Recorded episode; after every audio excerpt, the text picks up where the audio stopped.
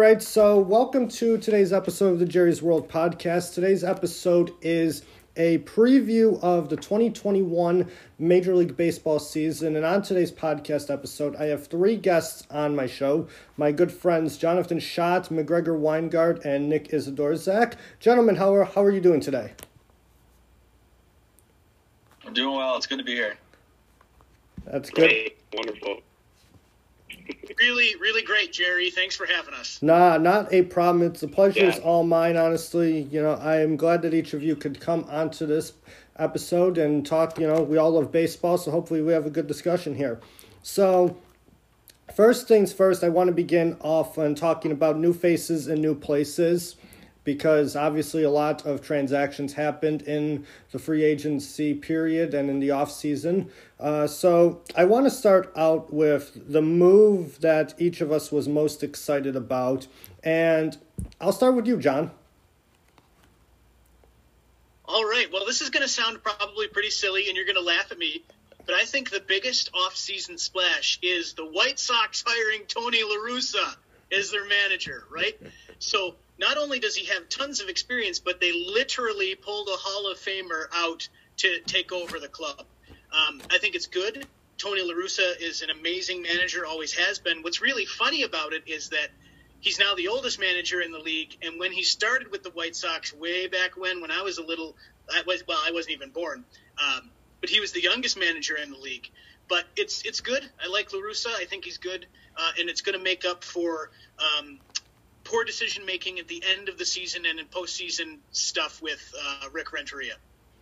Okay, no, I see. I, I like I like that move. I mean, I'm not gonna lie. Like, I found that move to be surprising. To be honest, I'm not going to lie. I mean, you know, Tony La Russa is in his 70s. He hasn't managed in um, in 10 years now. Last managing the 2011 World Series champion Cardinals. Uh, the move was criticized by a lot of people because they just saw it as Jerry Reinsdorf making amends for firing La Russa all those years ago. But I I'm go- I'm intrigued to see how he handles uh, the team, especially since the game has changed a lot since he last managed even ten years ago, and with how old school he is as well. But I think I think he has a great roster, and I'm looking forward to seeing what he does in terms of managing them. Now I'll move on to I'll move on to Nick. What move excited you the most, uh, sir? Oh wow. To be honest, I was going to pull a fast one and say Tony La Russa, but for the other reason. Um, originally, I was going to say um, Nolan Arenado to the Cardinals, but I thought I'd try to throw a curveball in there and name a manager, but John beat me to it. Um, I was excited that Tony La Russa was actually going to go into Chicago and ruin the White Sox, but um, not going to that because we already covered Chicago a little bit enough there. Um, I'm going to say Nolan Arenado to the Cardinals. I mean, he's a superstar. Um, just going to a team that I like, the Cardinals. Um, not my favorite team, but I'd rather them win than the Cubs at this point. Um, everyone knows uh, they beat Indians a couple years ago, so not too happy about them. So hopefully the Cardinals, uh, Arenado kind of puts more of the, uh, the hump, I guess, and takes them to the promised land. All right, that's fair. I mean, you know, I mean, I'll, I- I'm not gonna lie. Like, yeah, I know, know, Arenado, like he wanted out of Colorado. I'm, I was shocked when he went to the Cards. I'm not gonna lie. And what really shocked me about the trade is that the amount of salary that like the Cards are paying, like they're paying practically nothing. The Rockies are actually paying like the majority of that salary, which is just crazy. And it just goes to show that like it just goes to show like the tale of those two franchises like Co- uh, the colorado rockies like really don't have a sense of direction and the st louis cardinals are trying to be content like you know just improve their status as contenders um, so with that being said there i'll move on to mcgregor and uh, what, move excited him the most Yeah, you know, I'm surprised no one has said it already. Trevor Bauer to the Dodgers. I think, you know, it's awesome to hear him. He clearly wants to win. Um, and and watching all the moves, I you know he was between the Mets and the Dodgers, watching all the moves the Mets were making. I think it's awesome that um, Cohen, their new manager or new owner, excuse me, do clearly win. He's shelling out money. I think it's great. I think Trevor's top two choices. I could have seen him doing well either, but I think ultimately, given the fact that he's adamant about winning, you know, the Dodgers obviously give them the greatest chance, given you know they they obviously just won it, um, but they're also you know very committed to bringing back a lot of the key parts that that brought them that championship. Um, I think, I mean, you know, you know Bauer's story about he you know prefers to sign one you know quick deals, uh, one year deals, and I, I I like how he worked it where he has these options. You know, if they win the first year, he can go back and run right for another. If you know they're contenders again, he can go right back for another. On the flip side, if things don't look good, he's not committed to anything, and it's you know that is the whole point of why he wants the one year deals, so he doesn't have to stick around if things don't look good. So I think it's a great deal. I'm really excited to see him compete. I think they're going to have a, a great season. They've already got a great rotation, especially when you look at. I mean, I think don't even think Dustin May is projected to be on their five starters, correct? And you know he could be a star in a lot of other teams. So I, they've so many different ways they could work with that bullpen. So much depth there. I think you know, Oh. a lot of potential. Potential. Oh, 100%. I mean, the Dodgers going into the season, you know, defending champions, and obviously, like, you want to defend your crown. So, them signing Bauer obviously just puts them in prime position uh, to not only, you know, retain the NL West, but also contend for the World Series again in 2021. So, it was a great move on their part. Um, but, I mean, I don't like the Dodgers, so.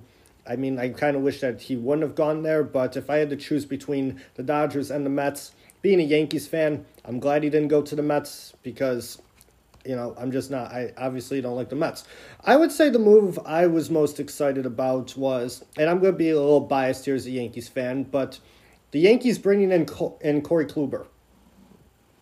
I actually was, in, I actually like was su- surprised that they ended up signing Kluber because when I remember like when the talks were beginning and everything about where he was going to go, like 28 teams watched him throw.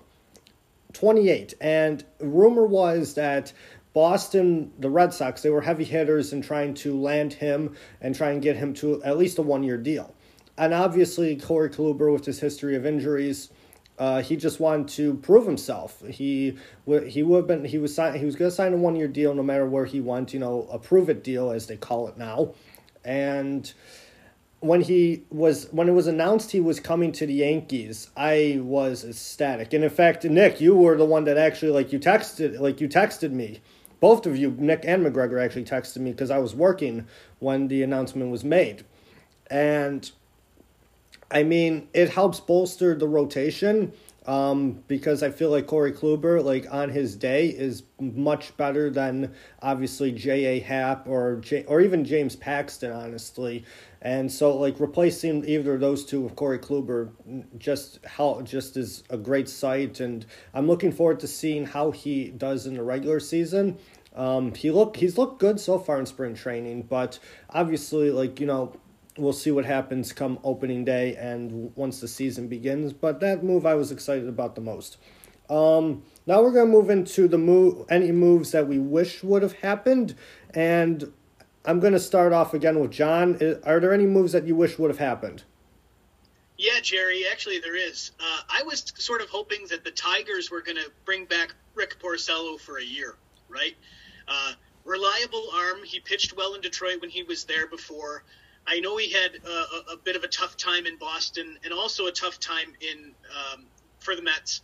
But the thing is, Comerica Park in Detroit is it's like it's a it's massive, right? Center field is 420 feet. So even if your sinker ball isn't stellar and it's not hitting all the time, and you can still throw a pretty decent fastball, which Porcello can do, um, there's a lot of real estate out there, and I think he would have done okay. He did okay in, in for the Mets, but one of the things that the, he had problems with with the Mets was the defense behind him was awful. Right. So anyway, I wish the Tigers would have brought back Porcello for at least a year. Um, maybe would have been his swan song, his final his final say. Uh, but it would have been nice to see him go out with the club that brought him in. That's fair. You know, I can see like where you're coming. I can see where you're coming from. I mean, obviously, like you know, he had good years when he was in Detroit, and like you said, you know, being in Boston and in, and with the Mets, you know, kind of struggled there for the most part. Uh, I mean, you, know, the consistency just wasn't there. So seeing him eventually, seeing him start go back to like where it all began for the most part, and where he had some great years would have been nice. Uh, so going on with that, uh, Nick, are there any moves that you wish would have happened?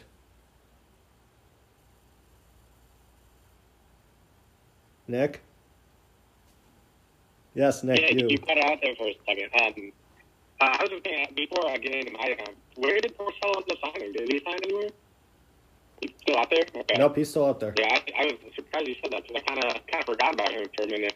Um, one move I wish would have happened. Um, uh, I wish Trevor Bauer went to the Angels. Uh, he was, that was my prediction at the beginning of the offseason, but it didn't work out that way. He went to the other LA team. Um, but I would have liked the Angels to spend some money on Trevor Bauer this offseason. They were big players in Gerrit Cole last year, so I really thought they would have been big on him. Um, I just really want to see Mike Trout get some postseason games in his career. Um, he has as many postseason home runs as a pitcher named Jake Arrieta uh, in his career. They both have one, so that is that is not a stat that I want to live my life knowing uh, for the rest of my life. So I would have liked Trevor Bauer to go to the Angels and um, help them get over the hump. They still have some holes in the rotation. Uh, they might have needed a couple pitchers instead of just Bauer. I don't think they really addressed the rotation too well. Um, but yeah, that's the move I really wanted to see the most. Yeah, I mean, like, like, like, like Oh, you said. Sorry, one more thing. Yep. Uh, I just, I also did not want him to sign with the Dodgers. I don't like the Dodgers, so that, that also played fact into as well. So yeah. No, that's fair. That's fair. I mean, going off of that, I mean, with Bauer, like you know, obviously, you know, a pitcher like Trevor Bauer, almost uh, almost every team in Major League Baseball should have tried, should have should have attempted to sign him. Honestly, I mean, who who wouldn't want Trevor Bauer in their starting rotation, no matter who you actually have? Um. Uh, yes, go ahead. I, think he might have had some problems in New York with his. Uh, I think he would have some problems in New York with his uh, personality, but that's just me. Uh, yeah. Probably. I mean, probably. I mean, at least you didn't bring like, you know, going off of that. Uh, everybody thought like, okay, like if the Yankees attempted to sign him, like how would have his relationship with Gerrit Cole been? But there, they actually like squashed that. There was actually no feud as much as the media put out to be. Um, but going off of that, like you know, I'm I'm actually not I'm actually surprised that the Angels really didn't try to make a huge pursuit of him. Like you said, they tried to get Gerrit Cole. They were actually in the running. As much as I don't want to admit that they were in the running for Gerrit Cole, they were actually huge players for him. I mean, we all ended up we all know where he ended up going, and it was the fi- it was the and final decision there. But yeah, no, I mean, Mike Trout really deserves to play in the postseason. Once uh, he's you know one one of the greatest was going to be one of the greatest baseball players of all time. Uh, he obviously like you know the Angels are they're trying to do things. They're trying to contend. It's just because like the Astros are there and the A's have continued to improve as the years go on. The Angels like you know they're they're the odd they're like an odd team out uh, they're like the on the outside looking in. And Trout still has a good chunk of that contract left there. And I mean if the Angels continue to not only not contend for the West but you know just not make the playoffs or even contend for a World Series I wouldn't be surprised if Trout tries to pull out of that contract just because of you know failed uh, attempts to land marquee free agents for contention. But moving on from that, uh, McGregor, were there any moves that you wish would have happened? Yeah, um, as a Yankees fan who just, I don't think uh, Gary Sanchez is really the greatest, you know, person to keep building around. We keep committing to him. I really want to see him gone. There was talks at one point about him going to St. Louis. I think they ultimately made the right choice by bringing back Yadi. I think he's going to continue to be a great, you know, player for them. Um, but I would have liked to see Gary Sanchez. You know, we've just got so much investment at this point. I would like to see him go somewhere else. Yeah, yeah. I mean, yeah, Gary Sanchez, like you know, has been hit or miss. Um, throughout over the past couple years. I mean, you know, when he came into the league, you know, 2017, 2018, like he was doing really well. 2019, you know, kind kind of went Jerry, into a huge. Jerry, Gary Sanchez is awful.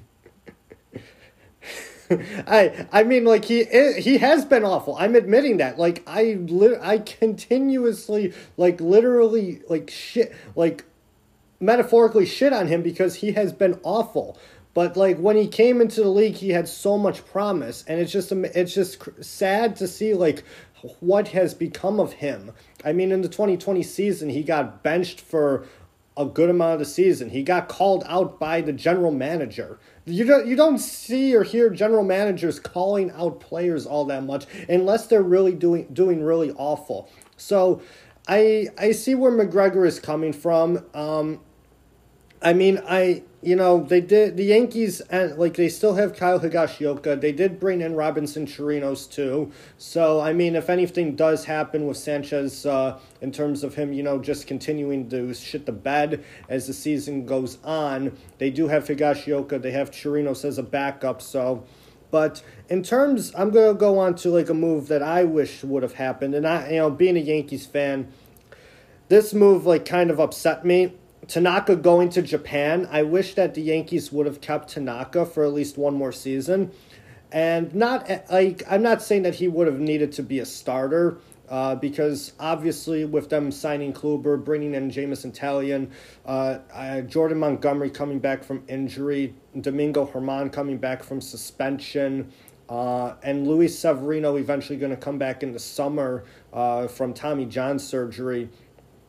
Um, I would have had I would have been okay with Tanaka pitching like one or two innings in the bullpen. I felt that he was capable, especially especially with uh, trading away Ottavino to the Red Sox. Now they have now they have some injuries in the bullpen right now as spring training goes on. So yeah, I kind I kind of like am upset. I mean, but he's happy in Japan. He wanted to go back. He looks happy from what I've been following. So I'm happy for him there. Just wish he would have stayed. But uh, my final question about uh, new faces and new places uh, for each of you, and I'll start again with John, is uh, was there a move that you wish didn't happen? Yeah, in, full disclosure, everyone, I, I can't stand the Yankees. I can't stand the Yankees. But I'm going to back up McGregor honestly, I, I, I would have liked to see Sanchez go to St. Louis and the Yankees sign Yadi, right? Um, but then they probably would have had to build a nursing home for all of these old guys that they're signing. and we all know how nursing homes in New York State have been lately. So maybe it was that's the reason why.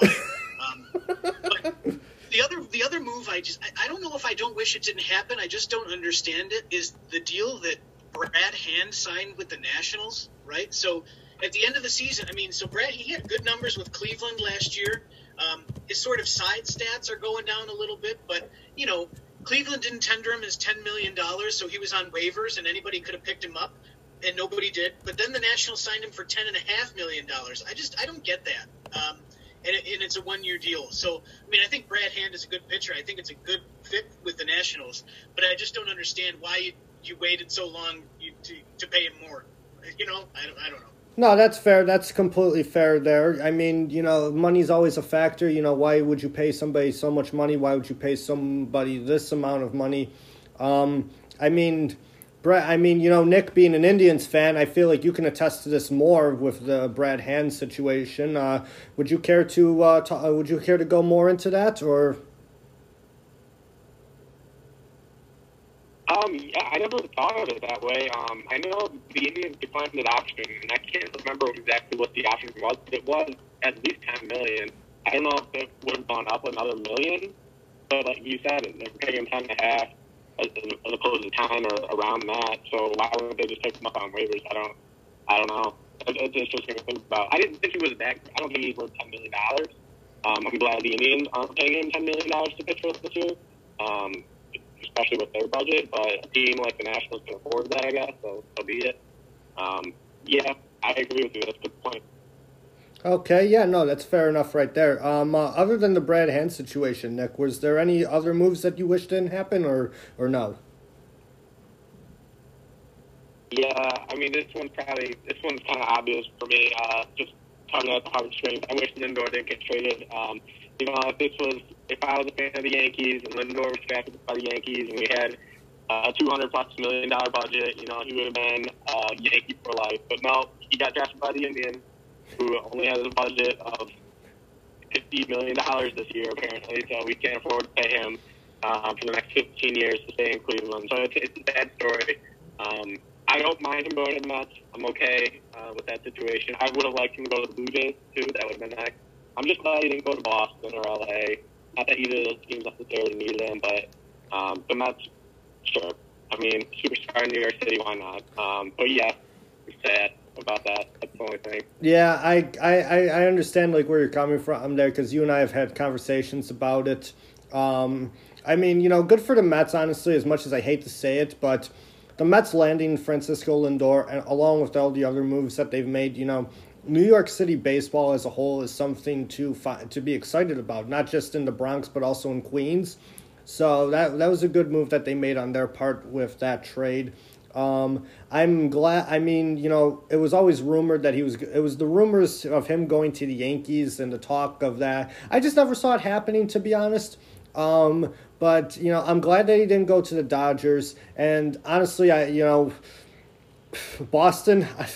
They're, they're, they're more worried about paying robots to clean Fenway Park than they are trying to uh, actually improve their baseball team. So who actually knows like what Boston's going to do uh, over the next few years in terms of any moves. I mean, they ended up letting go their entire outfield from their 2018 championships team. Uh, Mookie went last season, last off season to the Dodgers. They let Benintendi go to the Royals, and then JBJ Jackie Bradley Jr. ended up going to uh, the Milwaukee Brewer, the Milwaukee Brewers. Uh, so, I mean, they're more they look more like they're tearing apart their team than they are uh, building it. But that's just my opinion there. But um, uh, I do feel bad for the Indians and the uh, as a whole. I feel bad for Indians fans as well. They deserve much better than the Dolan ownership. Um, but going off of that, uh, McGregor, any moves that you wish didn't happen? Yeah, I don't like Derek Dietrich signing this minor league deal with the Yankees. Um, I think Dietrich is a great player. I think, you know, he's not he's not definitely not you know a star or anything like that, but he's consistent. You know, good presence in the clubhouse. He's somebody you want to have, you know, in your corner. Know you can come in off the bench for you and, and provide some clutch hits, some clutch defense. Um, and unfortunately, I think New York is just not the place for him right now. The outfield, you know, they have too many outfielders. The infield, you got DJ playing second. I'm um, sorry, Dietrich is an outfielder, second baseman. Plenty of outfielders. DJ's, you know, starting at second base. If DJ's not in there, you got Tyler Wade, you got Andujar, you know, again, tons of other options there at shortstop. I just don't think New York is the place for him to, to make a roster this year, and I, I hope you know somebody else signs him once he gets cut. But I just feel like unfortunately, it's inevitable he's not going to make the open day roster. Yeah, I mean, I see where you're coming from there. I mean, like you know, at first, like I thought it was a good move. Looking at it now, like only time will tell if it is a good move. Honestly, I mean, talking about Andujar, it looks more and more like he get like he's can, gonna get pushed out of the Yankees eventually uh, in terms of you know just play in terms of just appearances, playing. I mean, he was runner up uh, for rookie of the year in 2018, and it seems more and more likely just because of injuries uh, uh, uh, among various other factors. Like he, his future with the Yankees may be bleak and may just be non-existent. So that's probably why they ended up bringing Dietrich in. But uh, like I said, only time will tell with that move.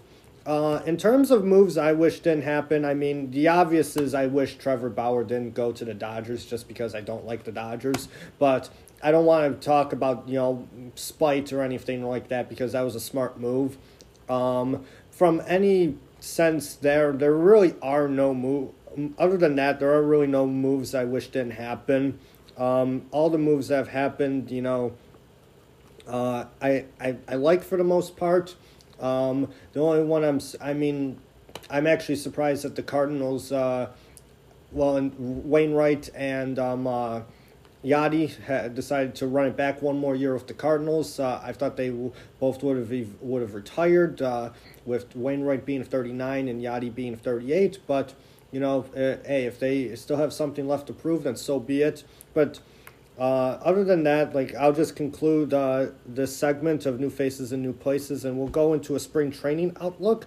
Uh, and you know, I'm going to start off uh, with John again. And in terms of spring training, like uh, has that what what has anything like really impressed you about spring training so far? So what's impressed me about spring training has nothing to do with players, right? I don't know if any of you have seen this or looked into it at all. But the Blue Jays did an amazing upgrade to all of their facilities in Florida. And the Blue Jays' new training setup is out of this world. There is a video about it, I think, on the Blue Jays website, and it's like four minutes long. But if you go and take a look at that, it is seriously impressive. And if that's a club that's trying to build itself up, making it appealing to, to younger players or some potential trade chips in there, like I want to go and work out there. No, I mean, like, I really haven't taken a look at it. I know that they were, like, improving their facilities down in Dunedin because they will eventually, uh, they will start out the season in Florida because of the border situation. Um, and no, I mean, like, you know, with them, uh, in terms of the Blue Jays improving their facilities, I mean, like, just look at what they did last season when they played in Buffalo at, at um, uh, whatever it's called, Sahlen Field. I Sahlen Field now, yeah. I, I still call it Coca Cola Field to be honest because that's what I remember. But uh, uh, I also still remember Dunn Tire Park too. But uh, uh, with that being said, I mean how they improve, how they made modifications to that facility there last season. Uh, it was just amazing to see, and you know I'm, I you know if they're doing just as great of a job down in Dunedin, they're going to attract a lot of young talent, and also they also they they've also been able to attract big free agents too. I mean, ended up signing uh, George Springer uh, to a to a nice long term deal there to uh, put in some experience with the young talent. And just because of what the Blue Jays are doing, not on not just on the field but off the field as well, I feel like they could be a dark horse uh, for the most part in the American League and potentially contend for the AL East uh, division crown as well. Uh, but with that being said, uh, Nick, uh, has anything really impressed you about spring training? Uh, well, I gotta be honest, Jerry. I don't really follow spring training very closely. I kind of take everything that happens with a pinch of salt, and um, you know, don't put too much uh, faith in it. But one thing that I just looked into today, uh, I just took a peek at the standings just to get a refresher on for tonight, and I just saw that Miami has the best record and one of the, I don't know if it was Cactus or Grapefruit League, to be honest with you, but they had best record. And it was around this time last year that they also had one of the best in spring training. And, um, you know, they had a strong spring last year, strong spring now. I kind of got to consider them a dark horse. They got Don Mattingly, pretty good manager down there.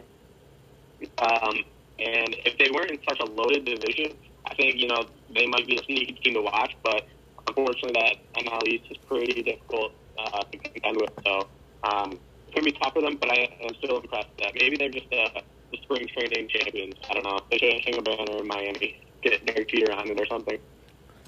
I mean, yeah, and no. So from what I'm seeing, from what you know, in terms of records and everything, like you know, the Miami Marlins were obvious, definitely a surprise last season. Uh, with how with how they performed, eventually making the postseason, even though it was an expanded postseason. But you know, I, I really don't. Try, I, I when it comes to me looking at records in spring training, I kind of don't take a look at them because you know it's it's like preseason. It's preseason for the most part. I mean, the Detroit Lions when they went 0-16 actually had a 4-0 preseason record that season. So just because you have a great record in spring training doesn't mean you'll or any preseason doesn't mean you will have a great regular season record wise. So I mean that is always that's always one thing to take into perspective there. But the Marlins actually do look like a team where they can be a surprise. Uh, you know, depending on if they stay healthy and you know just if everything goes well for them. I mean, I understand that they made the playoffs like in a in a shortened season, so we'll, it'd be interesting to see how they do in a full season. But with that being said, as McGregor walks away. Uh, McGregor. Uh, with that being said, McGregor, what impresses you about spring training? Um, you know, I think the re- how much I didn't realize how refreshing it would be to have fans back in the in the stands. You know, I think people realizing like, hey, if we want to be here, you know, we have to follow the rules, and, and they're looking to mask up and everything like that. But I think it's great. You can definitely feel the energy in the ballpark. The players are loving it. Um, you know, and they're all commenting on how nice it is again to have fans. You know, playing into an empty stadium is just it's, it's weird, man. It didn't look right. It didn't feel right. And I, you know, I understand why we had to do it. I'm not debating that at all. But it's definitely as far as sports goes, we're coming out of the pandemic. It's really exciting to see the energy back. Yeah, no, I mean, you know, it's wonderful because you know we're see, you know, I, in terms of the pandemic, I feel like you know the light, you know, we're turning a corner with everything and I'll go more into this uh, when we get to talking about opening day. But uh, it's nice to see fans. You know, I understand that Florida definitely has a lot of like looser restrictions and everything, but just to see people in the stands, uh, you know, just to see uh, you know things kind of getting back to normal is wonderful to see and that you know that just brings hope into me that uh, eventually this whole pandemic situation will come to an end uh, but with that being said i mean in terms of what impresses me for this i mean you know it is spring training and i told nick like you know you know records really don't mean anything and whatnot but being a yankees fan i mean like they i understand they've won like eight or nine spring training games in a row, which I really don't care about because it's only spring training. But it's nice to see that they're gelling together as a team for the most part.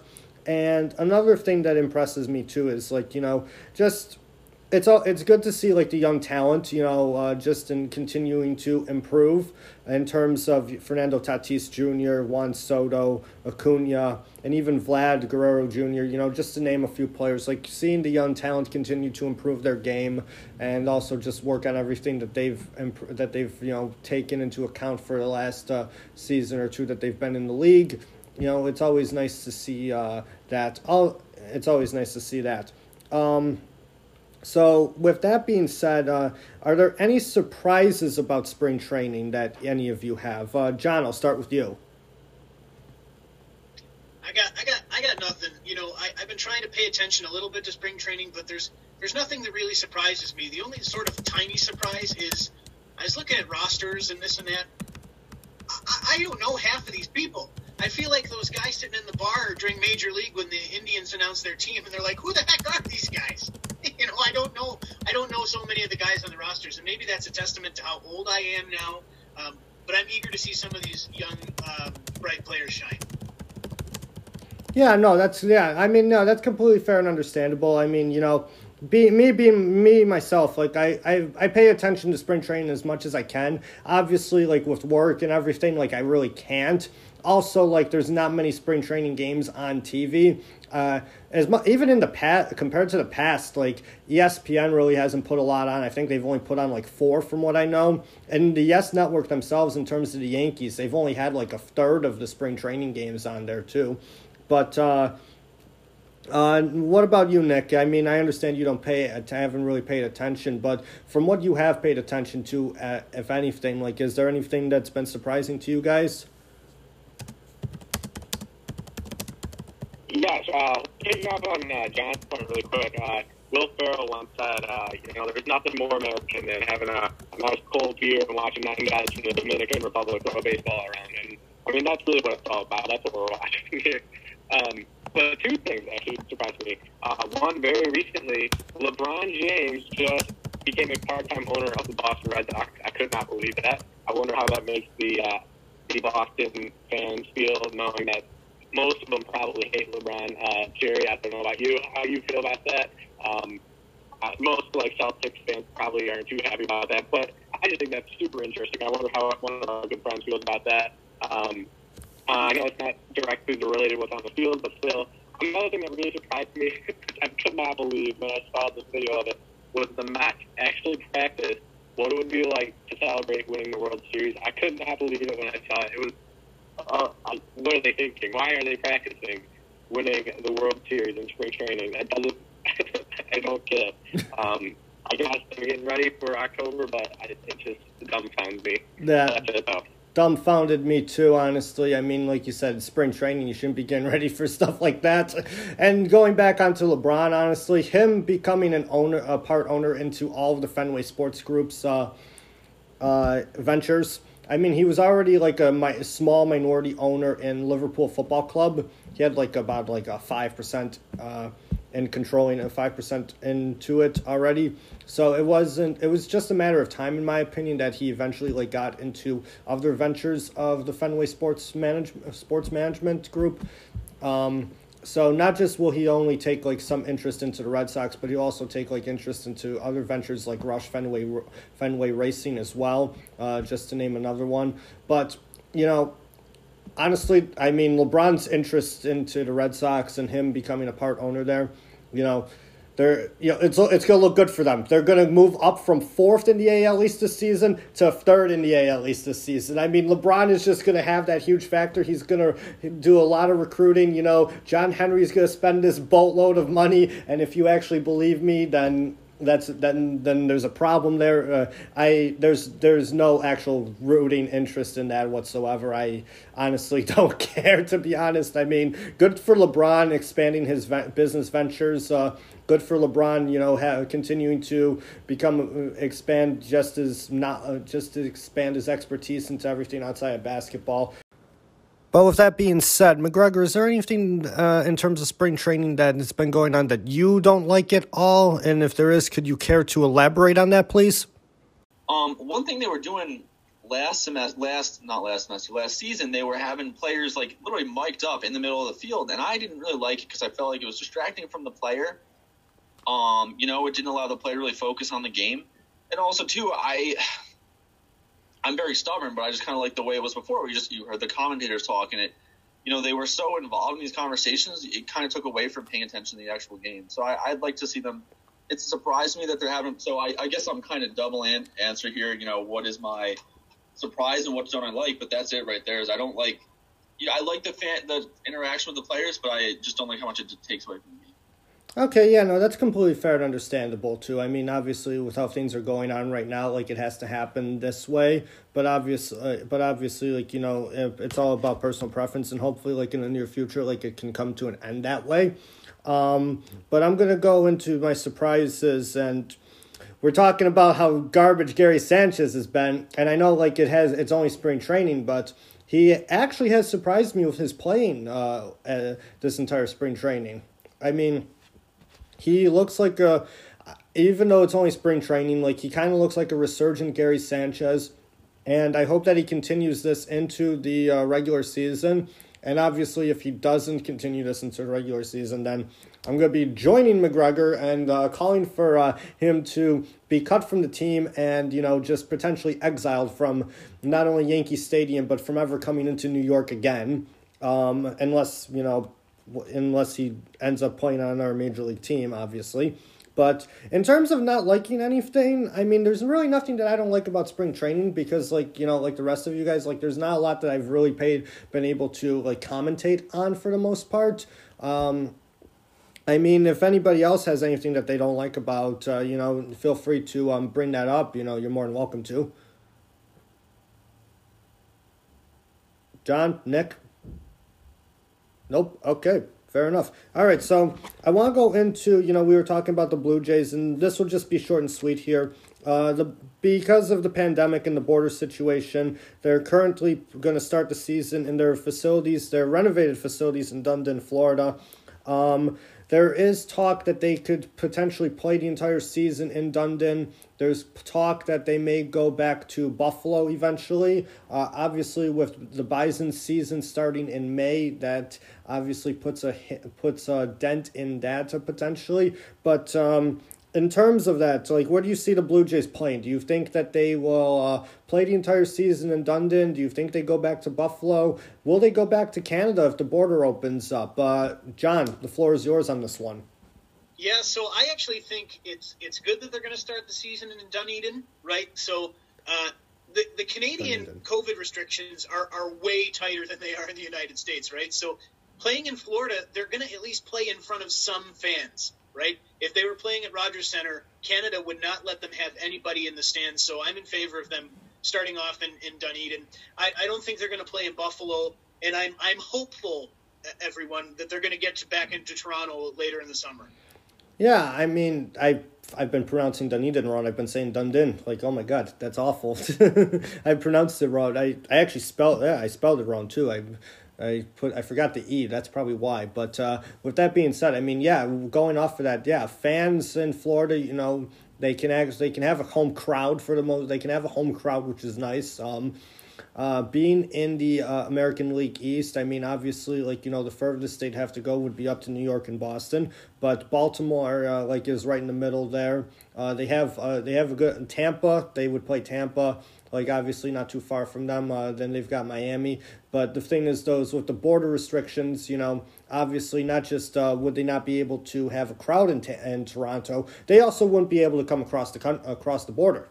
So because of how because it continue it's continuing to be closed and there's no signs of it opening up anytime soon uh, because their COVID restrictions in Canada are much uh, stricter than ours and their COVID situation in Canada is actually much worse than ours too. Uh, there we continue to have people vaccinated on a daily basis, uh, whereas Canada.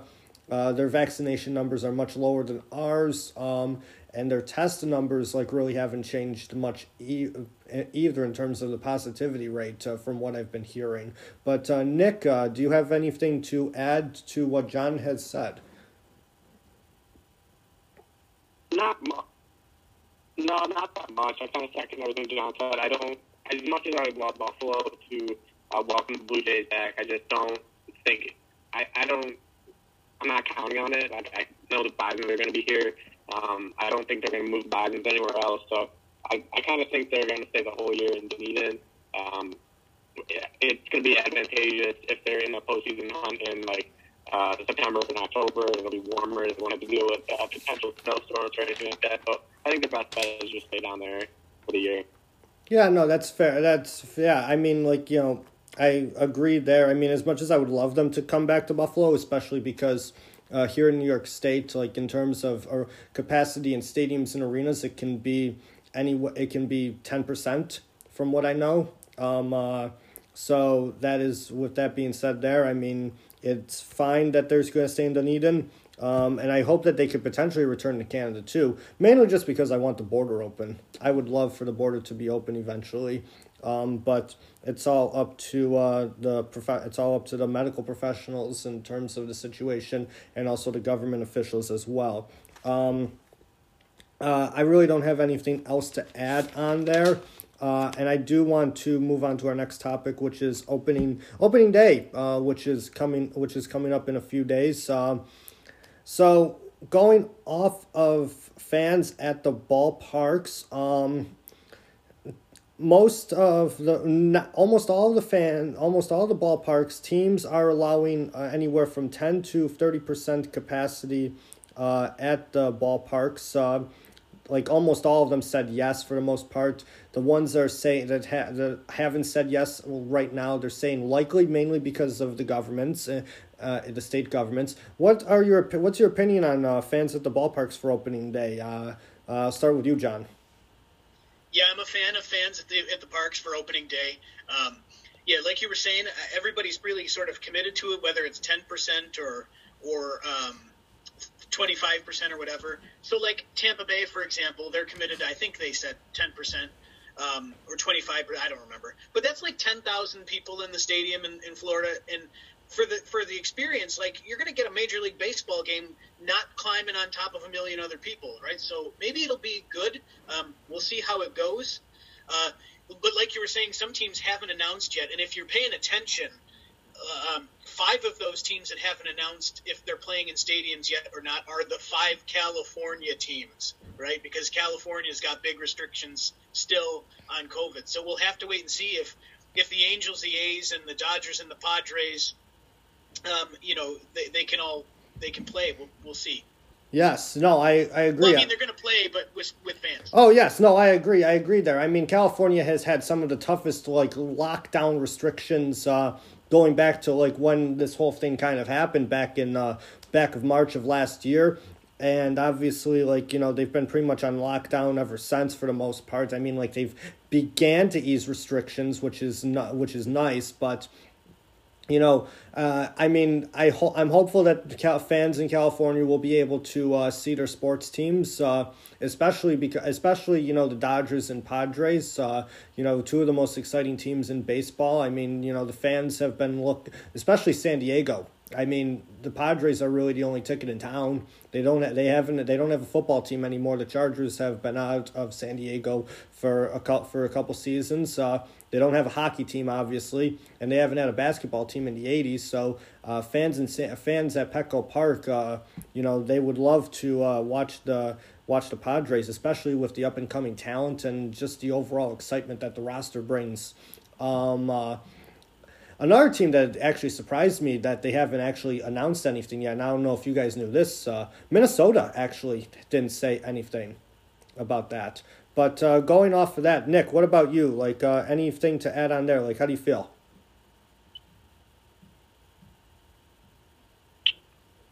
Um, yeah, I think I was kind of surprised uh, looking at all the uh, stadiums how they were accepting limited capacity. Um, I pleasantly surprised. Um, it's going to be great to have fans back in the stands. They definitely can do it. There's a lot of teams that uh, can have limited capacity, um, and it would be basically a similar type environment that they normally have. Um, like I've seen a lot of memes out there, like I think it was Miami or Tampa Bay, how they uh, it's like uh, they have a picture of the stands and there's like I don't know a couple thousand fans there when it holds like twenty thousand fans, and it's like oh man, kind of bold of a race to let all their fans back into the stands during this during a pandemic like this. But I mean, it's going to be like normal for those teams. They're not going to have that many fans. Even Cleveland, they're not going to have uh, sellouts. I mean, I, I saw their home opener sold out, which is nice. But yeah, it's going to be great to have fans back, and um, I'm excited for it. Um, I think every team will have fans at some point, but uh, we'll see what happens. Yeah, no, I mean, yeah, we'll see what happens, obviously, because of everything going on right there. Uh, but yeah, I'm. I mean, like, I'm glad that fans are gonna be in the stands for the most part. Um, I mean, California still has a few uh, still has a few days to decide whether or not they'll start the season with fans in the stands. Um, and even the same thing with other teams like Minnesota as well. Um, so I'm looking forward to you know seeing that. I know the Yankees and Mets announced today. Uh, Governor Cuomo said that uh, they'll start out with twenty percent, uh, so, and how it goes is like you either have to show uh, proof of proof of uh, a vaccination, or you have to take a test uh, and have a negative test, obviously uh, before the game. Uh, so kind of like how it happened with the Bills playoff game uh, and uh, the Sabres games that are eventually going to have fans, although I'm still trying to figure out who would actually want to go see a Sabres game in public right now.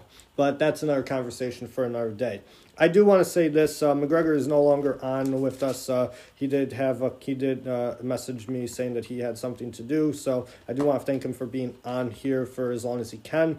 But uh, moving on to that, uh, in terms of opening day, uh, everybody is going to be playing on opening day. Like all of the teams in Major League Baseball are playing compared to years past where it was like opening where it was opening like night and then like opening day and then like it was kind of like opening week. How do you guys feel about every all every team playing on opening day? I'll start with you, John. Everyone plays on opening day, right? I'm a huge advocate for this. I, I know they've tried to expand sort of that opening week mentality, but everyone plays on opening day. It's the start of baseball season. And if I had my way, which I will never have, it would be a national holiday, right? Everybody plays on opening day. Kids aren't in school. Go to the ballpark, enjoy yourselves, have a hot dog, sit down on the couch. In fact, I, I like opening day so much that every year uh, I always take the day off from work and I sit home and I, I watch opening day games. So I'm ecstatic for it because everybody's playing on opening day, and that's the way it should be. No, I, I agree there too. Do you still have your uh, MLB uh, .TV subscription? I do. You do. Okay, so I have a feeling John is going to uh, have as many games on, uh, as many screens as he can on opening day. Yep. Nothing wrong with that. Nothing wrong with that. What about you, Nick? How do you feel about everybody playing on opening day? Jerry, actually, I had to uh, prove you wrong a little bit because last year, 2020, it was a really weird year, but last year, opening night actually returned after a two-year hiatus where in 2019 and 2018, every team did play on opening day. So I don't know where you're getting your facts from before you prepared these. Uh, MLB.com. There was a writer from MLB.com that actually wrote an article about that. So whoever wrote that article from on MLB.com needs to get fired because that is where I got my sources from. So I'm not taking. I'm not going to say that you're wrong. I'm just going to say that uh, I'm not going to say that you're wrong. I'm going to say that whoever wrote that article from MLB.com needs to be fired as an MLB writer. Okay, that is where I'm. That is where I got my sources from. So Major League Baseball, Rob Manfred. All right. Well, I'm not calling for anyone's job to be taken away here, but um, I'm putting you on the hot seat a little bit on that for that one. Um, but last year, opening night was a disaster. Last year, we had the Yankees and Nationals, which was I, think it was the blowout, and then we had the Giants, and or that was the rainout game. the rainout game, and they never even finished. So that was pointless. And then there was the Giants and Dodgers on like 10 p.m. So like it was who cares? But thank God everybody's playing on opening day. I cannot wait. I'm so excited. Every team should play on opening day. I totally agree with what you guys are saying. Um, they also used to do that um, uh, Japan series, or they did that in 2019. Um, and but anyway, I think they're going to do this like, going forward. I, it seemed like because last year with the pandemic, uh, the two years before that, everybody played on opening day, this seemed to be the trend where it's going, and I'm a fan of that, and I hope they continue. Um, my biggest thing though is not everybody should play on opening day. Like that's fine. That's I feel like that's what's going to happen. But on day two, there's only six games. I don't understand why right after opening day everybody gets like the day off. There's 15 games on day one and only six on day two. I don't get why they need a day off right after they start the season when they're going to play 162. Why don't they give them a break later in the year? Probably going to need it more then. Uh, I just the second day it's like, oh yeah, baseball's finally back, and then we keep off the next day 10 o'clock. What is that? Like we just started, and now like back to square one to baseball. So I, that's one thing I would like to see change a lot. Yeah, I mean, I'm going to agree with you there, and uh, you know, before I go into that, you know, I was actually talking to uh, I was actually talking to Hunter earlier today, and he said that uh, he and he has told me that he had a feeling that uh, you and I were going to have a little bit of banter there. And Hunter, your prediction has come true. But uh, you know, like you said, six games on day two after fifteen on opening day. I'm not a fan of honestly. Um, it's kind of like when hockey season started up, like almost every, like, you know, you had the three games, uh, and then like, you know, almost everybody else was playing on day two, but then like day three, like almost nobody was playing. Like, you know, the scheduling for this, whoever, like, whoever, you know, made the schedule, obviously, because like the teams, you know, they, they discuss like who, when they're going to play and who they're going to play, and then obviously it gets approved by Major League Baseball, but whoever approved that in major in the offices of Major League Baseball made a complete oversight of that and made a mistake there. I mean, yeah, you could have you could play like every team. Everybody should be playing like the day opening series, opening week. Everybody should be playing uh, for the most part. Uh, don't get like nobody should have an off day in the first like week of first week or two of the season. And like you said, um, every you know get like save that off day or two uh, for later in the season because that's going to be much more needed, especially as teams get ready for that final push towards the postseason. But overall, I'm happy that they're doing it. Um, I really, you know, I'm happy that they're doing it. Um, you know, whatever national games are are t- are going to be on, I will pay attention to. Uh, ESPN is doing a quadruple header starting at one o'clock, uh, so that's going to be nice. I mean, obviously, like the Yankees uh, will be playing the Blue Jays, so I'll have uh, I'll have my I'll have that game on too. I don't have a, a subscription to uh, MLB.TV, sadly, so uh, I will not be watching as many games as you, John, sadly. Also, probably because of work, I won't be able to either, but, uh, you know, it, it is what it is. Um, uh, but with that being said, um, I do remember, like, you know, there was discussion about uh, bringing uh, some 2020 rules into the 2021 season. I want to get into that. Uh, and I want to begin uh, with the uh, seven inning double header. Uh, double headers. Uh, what do you guys think of that? John, I'll start with you. Uh, you know, the, the truth is, I'm sort of a fan of the, the seven inning if you're playing a double header, right? I mean, Major League Baseball as an organization has been trying to speed up the game now for several years. Um, but, like, you know, if, if you're playing a double header, you know, if you're going to play nine inning double headers, then have a short break between the games, or just start the second game right in a row. But there's this huge this huge break in the middle where everybody has to go in and have a sandwich and take a shower and get a massage before they come out for the next game. So, I, I, you know, but I'm I'm a fan of however they want to do it. Uh, double headers are, is bonus baseball for me, right? So if, if you want to do seven inning double headers to make the game more appealing, like my kid could sit through two seven inning games, right? I get that. So I'm a fan, but double headers are always good. Double headers are always good. I do agree with you there. Uh, seven innings. I mean, you know, uh, I'm glad. You know, like you said, with the it, with the long breaks, like they'll have a game at one o'clock. It could end anywhere around four four thirty, and then they don't play again until seven uh, and then you're going into the night. Uh, depending on how long the uh, one o'clock game goes, uh, they may like you know the break uh, the break could be extended. They may start again at seven. So like it's it's just crazy with uh, a typical nine inning double nine inning doubleheader games. Uh, but Nick, what do you think about seven inning doubleheaders? You like them? You like them again, or not really? Um, I don't. I don't love them. I, I think it's a little minor league. It's a little um, gimmicky, but I'm okay with it. Uh, I can. I can definitely live with it. I think the, the big thing with baseball, the 162 games. I mean, it's a marathon, and like, you got to save your pitchers at some point. I mean, I don't know. I think they gave them an extra roster spot for doubleheaders, but I mean, it's kind of a disadvantage. You got. to I don't. I mean, I know you kind of settled it their own way to try to the best they can. Um, but I mean, imagine playing a doubleheader and then you got to go through all your bullpen and then kind of going into the next series against a team who didn't have to do that, and you're, I feel like you're kind of at a disadvantage. So I'm okay with the seven inning doubleheaders. Like, speed up the game, sure. I, I, I can live with it. It's, it's not the biggest thing I can complain about. So. Yeah, I mean, I don't have a problem with them, honestly. I really don't. I mean, like you said, you know, doubleheaders, regardless, like you get to see two baseball games in one day, especially if it's your team, like, like if it's your team playing, like you get to see your team twice in one day. Uh, I don't, uh, in terms of it, but uh, yeah, speeding up the game. I mean, they've been trying to do it for years. A lot of people complain that the game is slow, uh, like you know, is slow paced as it is. Uh, and uh, you know that's a debate that will continue to go on as you know time progresses and even as we get older. But overall, like it's nothing like for me really to uh, you know complain about. I'm okay with that.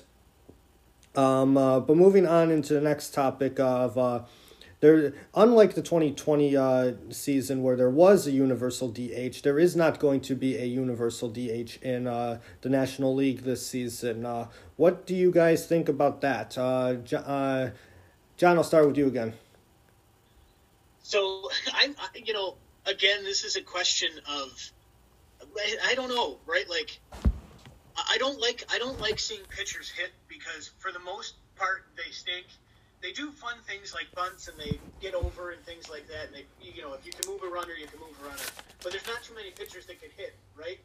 But the other thing, when your pitcher hits, you get great things like when Bartolo Colon hits a home run, right? So, um, but the the DH, I'm a fan of the DH. More hitting, more offense makes for a fun game. Um, you know, pitchers hitting always favors um, those pitchers that, that spend time in, in, in, batting practice, and not all of them do.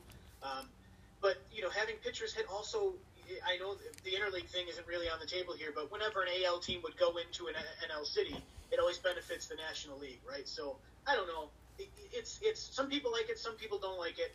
I like more hits. I like more at bats. I like good baseball, and sometimes pitchers don't hit baseballs. Yeah, no, I mean I agree completely. Like I mean, pitchers pitchers are meant to hit. Pitchers they their main thing is to pitch. And I'm not going to lie. Like I do not want to see I don't want to see Gerrit Cole up at the mound, up uh, coming off of the mound, uh, and eventually batting at the uh, top half of the inning uh, at the uh, at a National League ballpark. Okay, uh, I still remember the incident where Chien-Ming Wang got uh, injured uh, actually, and I think it ended up being a season almost a season-ending injury back around like 2010, uh, where he had where he got injured, if I remember correctly, uh, rounding the bases, and I think he was trying to score a run. Uh, so I mean, like, yeah, that's not like that's just something I don't want to see. I don't want to see Gerrit Cole get injured. I'll, I will, I will fume if I see him get injured uh, trying to uh, taking a bat or even be a base runner. Um, and I'm pretty sure you guys, I'm pretty sure that like you know, other people would feel the same way. So I, I really wish that like a universal DH would happen for the National League and in the American League. Obviously, we already have it. But uh, Nick, uh, what about you? How do you feel about uh, no DH in the National League? Going back to pitchers hitting. Um, well, honestly, I was pretty surprised. I was very surprised they went this route. Um, I thought for sure that uh, last year when they brought the, um, I thought well first before even last year, I thought eventually it was going to happen regardless. Uh, and then last year with the pandemic and the short season, and they made the announcement that there would be a universal DH. Um, I thought you know that would be the end of time. I thought that would be the new way going forward for, for just because it was always a, a topic of debate before that even. So uh, I was surprised that it's going back to um, having the pitchers hit. And to be honest, I've always liked the idea of having pitchers hit. Um, it's kind of nerdy and I don't know, but I've always liked the small ball element of the game, and it's I've always pictured like the National League and the American League, like the National League is playing chess while the American League is playing checkers. I think it adds another element with like double switches and sacrifice bunts, and just like things. Uh, managers in the National League have to think about that American League managers never think about. And I think that's uh, quite advantageous in like the World Series where um, like a Dave Roberts would have a lot of uh, experience managing that situation compared to like let's say Aaron Boone who's only been in the American League. And I just always thought that was interesting. But um, like I said, I was shocked he was going back to it, and and I kind of agree with you guys' point that I would like to see a DH um, across both leagues. I guess um, two reasons, like you said. Um, uh, my dog just came down here. Um, one reason uh, obviously, the offense. We'd like we'd love to see the offense. Um, and then two, we don't want to see pitchers get uh, injured, like stepping on first base and like hyperextending their knee or something like that. Uh, just those fluke injuries are not worth it by any means for sacrifice bunts or anything like that. So, uh, yeah, I would like to see the university come back again. Um, I like I said, surprised it wasn't this year. Yeah, I mean. I mean, like, yeah, I mean, I, I thought that they this is something that they were stuck with. I really thought that they would have stuck with that honestly, uh, because of you know, the fans the fans wanted it, the uh, the fans wanted the DH. The fans uh, cried for it. They got it finally, and then they revert back to it. Uh, and but obviously, like you know, the powers that be at Major League Baseball, they're the ones making the final decision. Uh, you know, like uh, John uh, like John said, um, uh, you know, if we had our way, like we, if we had our way, we'd give what we wanted, but we're not getting our way anytime soon, uh, sadly. But uh, with that being said, I mean, uh, my last thing I want to talk about from 2020 rules into 2021, uh, they have decided not to expand the postseason like they did in 2020, and I just want to know your opinions on that. And John, I'll start with you. Yeah, so I, I, I like this. I don't I don't want to see. I don't want teams playing just well enough because half the league gets into the playoffs, right? Mm-hmm. Um, the thing with expanded postseason though is that you know if you do have runaway clubs like let's face it, the Dodgers probably, um, and and maybe the Yankees, ugh, right? Uh, an expanded postseason does give maybe a smaller market opportunity to, to, to, sneak into the playoffs, and then you see you know Milwaukee rallying around you know a team or Cincinnati rallying around a team, and I always root for the underdog. But I'm not a fan of the expanded postseason. You know, when I grew up, the divisions were even different, right? And it, there was even less teams then, and it's postseason baseball is something that should be a privilege, right? You get 162 games, and if you're that good, then you make the playoffs. But like, oh, I'm only going to play good enough just to get in. You know, I know nobody thinks that way, but you know, you see later down the stretch where teams are, we're going to rest these guys because the playoffs are coming up. We're got our September call ups, blah blah blah blah blah. Right? Just play hard all year, and you're going to get rewarded for it. Smaller playoffs. John, I love having John. You bring up a, fantastic points there, and it reminds me of conversations I have with my dad actually about stuff like this. Mainly because, like, like you said, you know, the uh, the postseason, as like expanding the postseason, like, I'm not. I was fine with it in 2020 because of the pandemic and everything.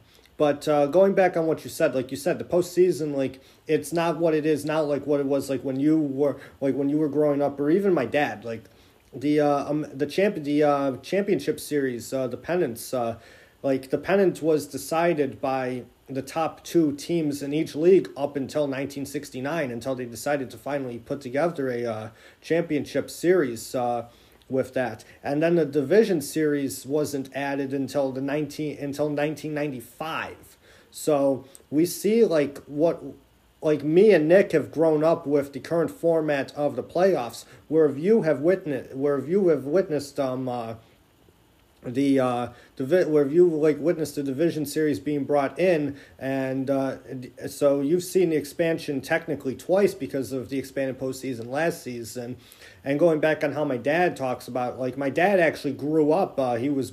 My dad, my dad was born in the '60s, so like he actually grew up uh, with the two teams, top two teams going to the World Series without any postseason. And so he saw the postseason expand not twice and then with this expanded postseason. So I do like see where you're coming from, and I you know you know playing half-ass like to start the season and then you know do a late season charge. I've never like really been a fan of either in my opinion. Like you know play hard uh, you'll get what you you'll get rewarded. So i you know you make very good strong points there. Nick i will go into you with that. Uh, what do you think there?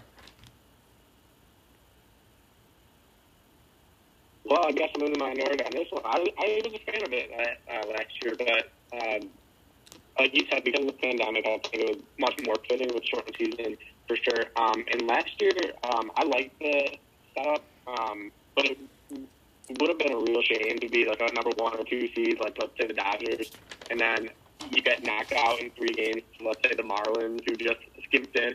Like, don't get me wrong, I would love that the Dodgers getting knocked out like that, but oh man, that was tough. To win like 100 games in a season and then lose to a 83 team win team, so like that wouldn't be great. Um, I I wouldn't be against. I like the current setup with the two wild card teams that playoff thing. Um, and it's all about money. And I think if they can make more money, uh, adding another postseason uh, team or two, I think they would. Um, I wouldn't. Wouldn't it be like interesting to see like let's say the top one or two teams, like maybe like the NFL, don't get a bye, and then uh, I don't know, do like a, a battle six um, to get to there, just so like let's say a hundred win team doesn't get knocked out by a team that only wins eighty something games. I mean, that would be a shame.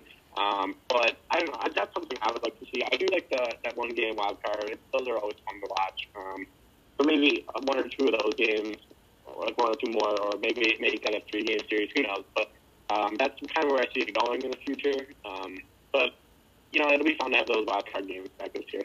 Yeah, I yeah, it will be fun to have those wild card games back. Uh, and I'm not totally against expanded postseason. I I really am not. I mean, like I said, it was good last year. I'm just not a fan. Like I said, like I just said, I want to reiterate. I'm not a fan of teams kind of like playing half ass, and then like when the trade deadline comes, like you know they're at or at 500 or just below 500, and they're trying to figure out if they're a pretender or contender. Uh, so it. Yeah, that's a big thing that.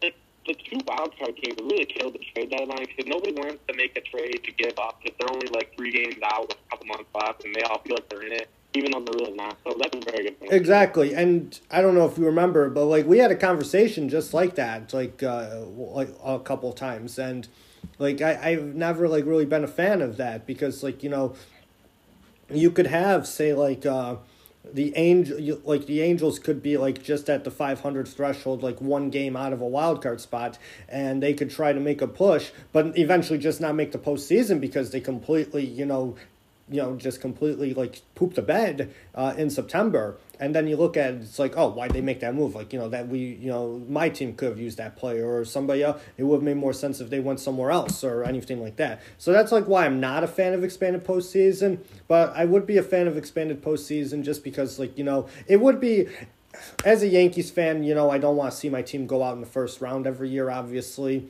Um uh but like it would kind of be funny in a way if I saw like you know teams like the Dodgers or like or or kind of or the or you know the Mets are or the Mets are projected to do really well. Like I could see them losing in the first round to like you know a eighty like an eighty three win team, uh, like the Marlins or somebody like that, depending on like how seeding is and whatnot. So that would be funny to see. Painful if I as a Yankees fan, but uh, off of that, I just want to move into our final thing here, and I just want to do some rapid fire predictions.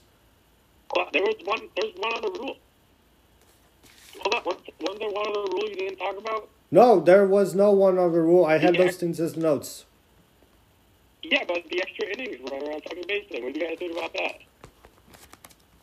That's staying. That is staying. I'm fine with it. I, I in the regular in the regular season, yeah, I'm fine with it. Uh, John, how about you? Yeah, I'm fine with it. You know, uh, uh, I'm fine with it. Yeah, the game speed up the game, right? Speed up the game, right? Uh, but I just want to go into yeah, I just want to go into some rapid fire predictions here. Um, AL MVP, Nick, who do you got? Just just name somebody. I'm gonna go with. I'm gonna go with the guy who has as many home runs as Jake Arrieta in the postseason, Mike Trout. Mike Trout, there you go. John, what about you, Mike Trout? Uh, no, I like old guys, and I know it's not going to happen. But Jose Abreu is really good, so I'm glad he got it last year, and I hope his seasons continue to be good. Okay, that's fair. Uh, I see where you're coming from. Nick, uh, I'm going to go with Nick on this one. I'm going to go with Trout. NL MVP. John, who are you picking? Um, NL, you know, I, uh, I don't know. I like the old guys, right? So Freeman got it last year, and I, I, I like the, the old guys raking. So Freddie Freeman. Freddie Freeman again. Nick, how about you? I am going to go with a shout out to my brother's team, the Washington Nationals, Juan Soto. Stealing my predictions here, man. You're stealing my predictions. I had one. It was a toss up between Juan Soto or Fernando Tatis Jr. Uh, just so I don't have to agree with you, I will uh, go with Fernando Tatis Jr. But uh, if I had, if you didn't steal mine, I would have taken Soto. Uh, AL Rookie of the Year. Who do you think, uh, Nick? I'm to go starting pitcher from the Cleveland Pitching Factory, Triston McKenzie. Okay, good, nice. John, what about you? What are you thinking? I'm actually going to go with the guy who's in the Orioles organization, Ryan Mountcastle. Uh, he's got a huge bat, and the Orioles need a huge bat because Chris Davis is. Why is Chris Davis still in baseball? uh, but you know, with with like 30 games with Baltimore last year, he hit 330, and before that, in, in the minors, he just killed the ball. Right, he strikes out a lot, but uh, I like Ryan Mountcastle. Both good, solid picks there. Both good, solid picks. I'm going to go with the kid in the Seattle Mariners organization, Jarred Kelenic, uh, top 15 overall pro, uh, prospect in top 15 prospect in baseball. He uh, did. He see, he did get hurt. Did he really? Hopefully, hopefully. I mean, yeah, like, I did he get hurt? Like, I knew he, I knew he had some pro, I knew he had a problem, but I didn't think it was too serious. But I think if he can bounce back from the injury, yeah. I think he'll still get it. Um, uh, NL Rookie of the Year. Who do you guys think? Uh, John, I'll start with you. I'm giving a shout out to a native of Albany, New York, from uh, Shenenda, Shenenda, Shenenda something or other high school where McGregor went. Ian Anderson. Ian Anderson. I like that pick. Nick, what about you? That is someone I had on my radar, but don't. Uh, you know, you guys are gonna be shocked by this one. I heard there's this pitcher out of D3. He's a lefty. Uh, he's currently one and zero on the year. He's pitched six innings. He's got a whip of 1.0. He's got six strikeouts, so that's pretty good. He's going to be assigned with the San Francisco Giants, Anthony Brophy. shout out to shout out to Anthony Brophy on that one. Shout out to Brophy. Yeah, Brophy will be rookie of the year, and he'll be a he'll be a unit. Division three powerhouse, St. John Fisher Cardinals. Exactly, exactly.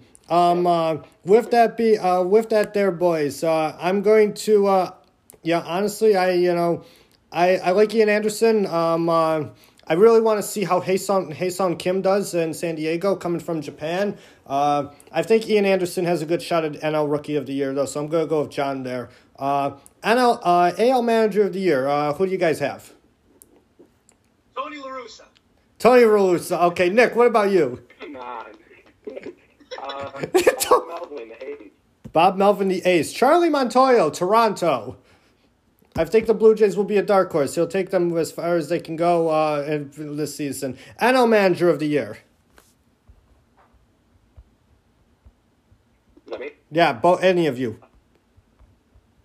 Okay, uh, I'm going to say whoever wins the NL Manager of the Year is going to come out of the National League East, the champion, whoever wins that division. And a little sneak preview, it's going to be Ryan Snitker from the Atlanta Braves. All right, uh, John. What about you there? I like Donnie Baseball. Donnie Baseball. I like it. I love Donnie Baseball. Uh, my dad's favorite ball. My dad's favorite player, actually. Uh, the I'm gonna go with Jayce Tingler, San Diego. I feel like you know he could take uh, San Diego many good places. I mean, they did wonderful last season. They can only go up from here. Okay, so division winners. Uh, I want to start off with the National League. Uh, who, uh, John? Who do you think will win the divisions uh, in the National League this season? Yeah, so National League division winners. I well, I I also am not a huge Dodger fan, but I think it's super clear in the West that the, the Dodgers will win the division. Although the Padres, I, you know, but I, I sometimes I think the Dodgers are just kind of unstoppable. So in the West, I'm going to go with the Dodgers. Uh, in in the Central, yeah, I don't I don't know, right? I just I don't know. Um, but it's always safe to say the Cardinals, right? so uh, we'll we'll see what happens there. I I, I like uh, the Cubs. I like the Brewers, but it's I think it's safe with the Cardinals. Um, and then in the the NL East, uh, I'm I'm going to go with the Nationals. I just think I think the Nationals they're good, right? Especially with Soto, the, the pitching. It's I, the national. You know, it's good. It is. It is. The NL East is a very tough uh, division to actually choose a winner. So, uh, uh, but I'll go into my predictions after Nick gives his. Nick, uh, what about you in terms of the National League division winners? Who do you think will win them this season? All right, I'll start with the West as well. I also think the Dodgers, just because they always win it. Um, I think the Padres made some improvements for sure, but uh, not sold on them yet. Uh, NL Central, I'm gonna. I think all these teams are kind of mediocre. Like they're like the Cardinals, the Brewers, and the Cubs are pretty decent. Even the Reds, man, they lost a couple guys. Um, they had weird offseason, but I'm gonna pick Cards. Um, none of those teams are that great. They'll be competitive, but not great. Um, and then in the East, this is like the best division in baseball. I think uh, it's pretty loaded. Uh, the Marlins are a dark horse. Phillies, Ryan Westfall's Phillies aren't the best, but you know you can make a case for them as well. They're not going to win. Sorry, Ryan. Um, the Nationals, I really like the Nationals, but I don't think they're going to win. I think it comes down to the Braves Mets, and like I said before, I'm going to take the Braves to win this division. Okay, okay. Um, so I'm actually agreeing with Nick on all of my predictions here. I think the Dodgers are going to win the West, so as well as both of you had said. Uh, the Cards are pretty much a safe bet in the Central. Uh, like you know, um, it's always safe to pick the Cards in the Central, honestly, because I mean, obviously, it's not going to be Cincinnati or Pittsburgh. Uh, the Pirates, in my opinion, are practically a mob, are a mob front at this point. They're just giving away everybody for the most part um, uh, which is just sad to see, honestly. But uh, uh, you know, Cards are a safe pick, like I said. Um, it'll it'll be a close division in my opinion between them and Milwaukee. Um, but I think the Cards have the edge over Milwaukee, and like like you said, uh, in terms of the NL East, I mean, both of you make very strong cases to pick your teams. Um, the Nationals, they, have Soto. They uh, they have Soto. They have good pitching. Uh, the Mets, with all the moves they've made, uh, they look like they're going to uh, contend not just for the NL East crown, but they also look like they, they if they if they play their cards right and everything you know falls into place for them, they can contend for the NL pennant. Maybe uh, not this season, but maybe a couple in at least two seasons. But the Braves stand out above um, above the rest, in my opinion. You know, Acuna, Freddie Freeman, uh, you know, a couple MVP picks right there. Uh, the pitching is pretty well too. I mean, you know, like uh, Ian Anderson is a stud. Uh, the rest of the starting five, the rest of the starting five is pretty good as well, and they have a de- and they have a pretty decent bullpen as well. Uh, so I'm just gonna take the Braves, um, there. Um, but with that being said, I just want to go into the uh, American League uh, division picks. And uh, Nick, I'll actually start with you. Who do you think like will win the divisions in the American League? Is that me? That's you. Yes. Get cut off when you say my name. I don't know why. Um, all right, I'm gonna start with the East. I'm going to go with the Yankees to win the East. Um, I'm going to go with the Twins in the Central, and I'm going to take the A's in the West. Okay. Okay. Uh, what about you, John? Yeah, I'm pretty similar there. I'm going with the A's in the West. I think the A's are a good baseball team, and I, I like Bob Melvin a lot, and people seem to rally around him really well, right? So I, I, the A's, it's it's a good choice. In the Central, um, I, want to say that the Detroit Tigers have improved, but they have not. So, uh, you know, but uh, again, I also think, like mm-hmm. like Nick was saying before about the NL Central, I also think that the AL Central is pretty mediocre. But the safe bet is the Twins, right? So I'm going to go with the Twins there. We'll see what happens. Although I'm mad at them because they broke up with us and moved their farm club to St. Paul, right? But the the Twins are a pretty safe bet. And then for the AL East, like I hate the Yankees, so I cannot say the Yankees. So I'm going to go with the Blue Jays. That's fine. That's perfectly fine there. I mean, the Blue Jays are certainly not the the Blue Jays are certainly like a contender with everything that they have for them with their pitching, the young talent mixed with the experience. Uh, they could very much well cont- take the division if everything falls and falls right for them in terms of that um, with their. Uh, but you know, I'm pretty much the same with you guys. Uh, the A's for the West. Um, like you said, John, everybody likes to rally around Bob Melvin, uh, and the A's are a pretty good ball club overall. Uh, I see, I see them, I see them uh, taking the West uh, from the Astros this season. Um, the Central, in my opinion, like it's kind of like the NL both Central divisions. Why are they crapshoots for crying out loud? Like you know, taking the safe bet always. Um, Hey, don't, don't the AL Central. yeah, the East runs through Cleveland though, so they might as well just be in the East at this point. It's a sneaky competitive division. Don't don't. Hey, it is a sneaky competitive division, but like it's sneaky It's competitive. It's sneaky competitive, like the NF- NFC East is sneaky competitive in terms of how garbage. Well, it's not No, totally different. totally different, but um, uh. They've added some pieces. They're not bad either. yeah, I know the Royals are not bad. The Royals are not bad. I mean, no team. I mean, no team, in my opinion, honestly, is. They're not com- going anywhere, but they're not bad. they're they're they're not like no team in the central like uh, you know is actually like completely awful in my opinion. John, yeah, like you know, uh, uh, you know, even your Tigers, like I think they've made some improvements. Um, uh, especially with uh, hiring the ma- the cheat the former cheating manager of the Houston Astros, AJ Hin- Hin- AJ Hinch. I do not like that move, by the way. I think he belongs out of baseball. Um, uh, but uh, the Tigers making that move, I mean, you know up until the cheating scandal, like you know, it was no, uh, like he did. He does have a good. He did have a good baseball mind. So I mean, hopefully he has learned from his cheating ways, but um, uh, and can rally the troops there in Detroit. But uh, I do think that uh, the White Sox will actually win the division there. Uh, it will be tough. It'll be tough between them and the Twins, honestly. Um, I really, you know, Nick, I, I feel bad for you as an Indians fan. It's gonna be a, it's gonna be uh, it's gonna be a season like you know of ups and downs in the uh, Central. Uh, so, but you know, anything could happen. Anything can happen in that division, and then obviously in the uh, AL East, I am definitely taking the Boston Red Sox. And if you believe me there, then then there's problems. Uh, the New York Yankees are winning this division, in my opinion. Um, their rotation has improved heavily. Uh, bringing re-signing DJ LeMahieu has been has been just tremendous. I'm glad that he re-signed. Um, it's just a matter of uh, the injury bug. The Yankees have had injury problems uh, over the past couple season seasons, particularly with Aaron Judge and Giancarlo Stanton, but uh, mainly more with Judge. It seems like when he's out of the lineup, they do have uh, problems there. Um, but we'll just see what happens with the East. Uh, if the Blue Jays do win it, uh, if the if the Blue Jays do win it, you know I'm wrong. As long as the Yankees make the postseason, I'm fine with that. Would love to see them take the division though. Uh, but wild, I want to move on to the wild card uh, predictions. Uh, what do you th- who do you think will take the spots in the wild card for the NL? Nick, start with you. Yes. Okay. Uh, I'm going to say the San Diego Padres will take on the other team from New York, the New York Mets. Do you want to win it right now or no?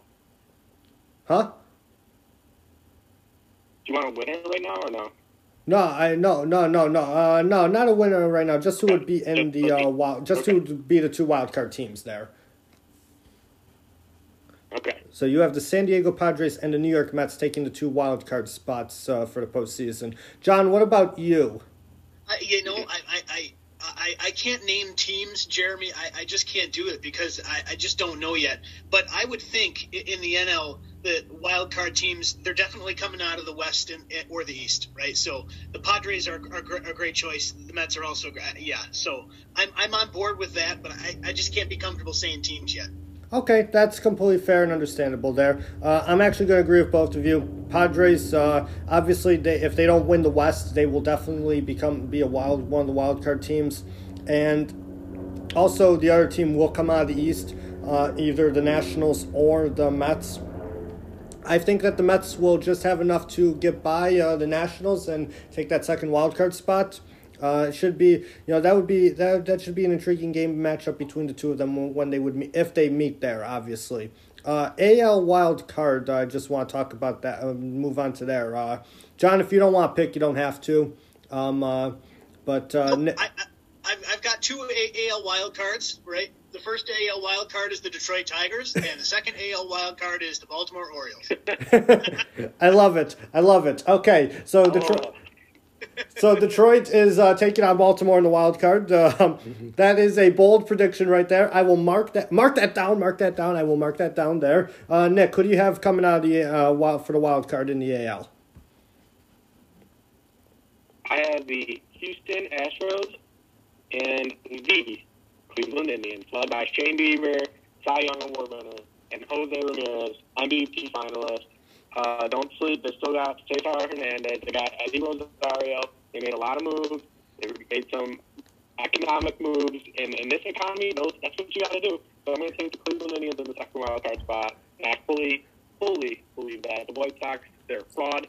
They Lance Lynn was a terrible signing uh, or trade. I don't even know what it was. Um, no, I don't believe in the White Sox whatsoever. It's going to be the Indians in the second wild card spot. Maybe only with 87 wins or whatever, but they're going to get there. Okay, okay. I mean, yeah, I love it. You have your teams going into the wild card. I love it, both of you. You know, the AL Central is going to be heavily represented potentially in the play in the postseason. Uh, I am taking the Astros uh, there for the first wild card spot, and I think that the Minnesota Twins will take the second, uh, just because, like, you know, like I said, both teams will compete for their respective divisions, but they'll just fall short. Um, I do want to say this about Cleveland. I do think that they will, you know, they will compete. They will be a competitive team, even though the uh, ownership uh, is trying not to make them a competitive team.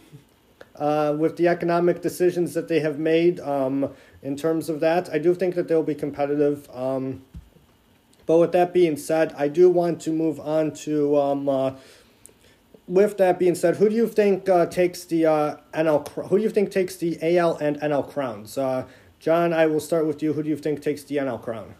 I am confident that a baseball team from the National League and a baseball team from the American League will make the World Series this year. that is a bold take right there. Are you are, are you sure that a Well, I mean, it's just so it's just so early, right? And there's so many free radicals out there. But I mean, if I have to nail down teams, uh, going to the World Series, as much as I hate to say it, it's going to be the Dodgers again, and and probably the Yankees. Okay, okay, John. I do want to apologize. I feel like I'm putting you in uncomfortable positions with you making these predictions. Uh, it's just something I figured I thought we'd do. You know, ju- you know, with the season coming up, you know, I, uh, you know, my opinion, it's never too early. It's never too early to make predictions. I mean, we're seeing predictions like right after the World Series uh, of what the odds are going to be for them. I mean, literally ten minutes after the Dodgers won, they were already talking about how they were odds-on favorites to win in 2021, and it's crazy. But uh, uh, Nick, what about you? Who takes the AL crown and who takes the NL crown?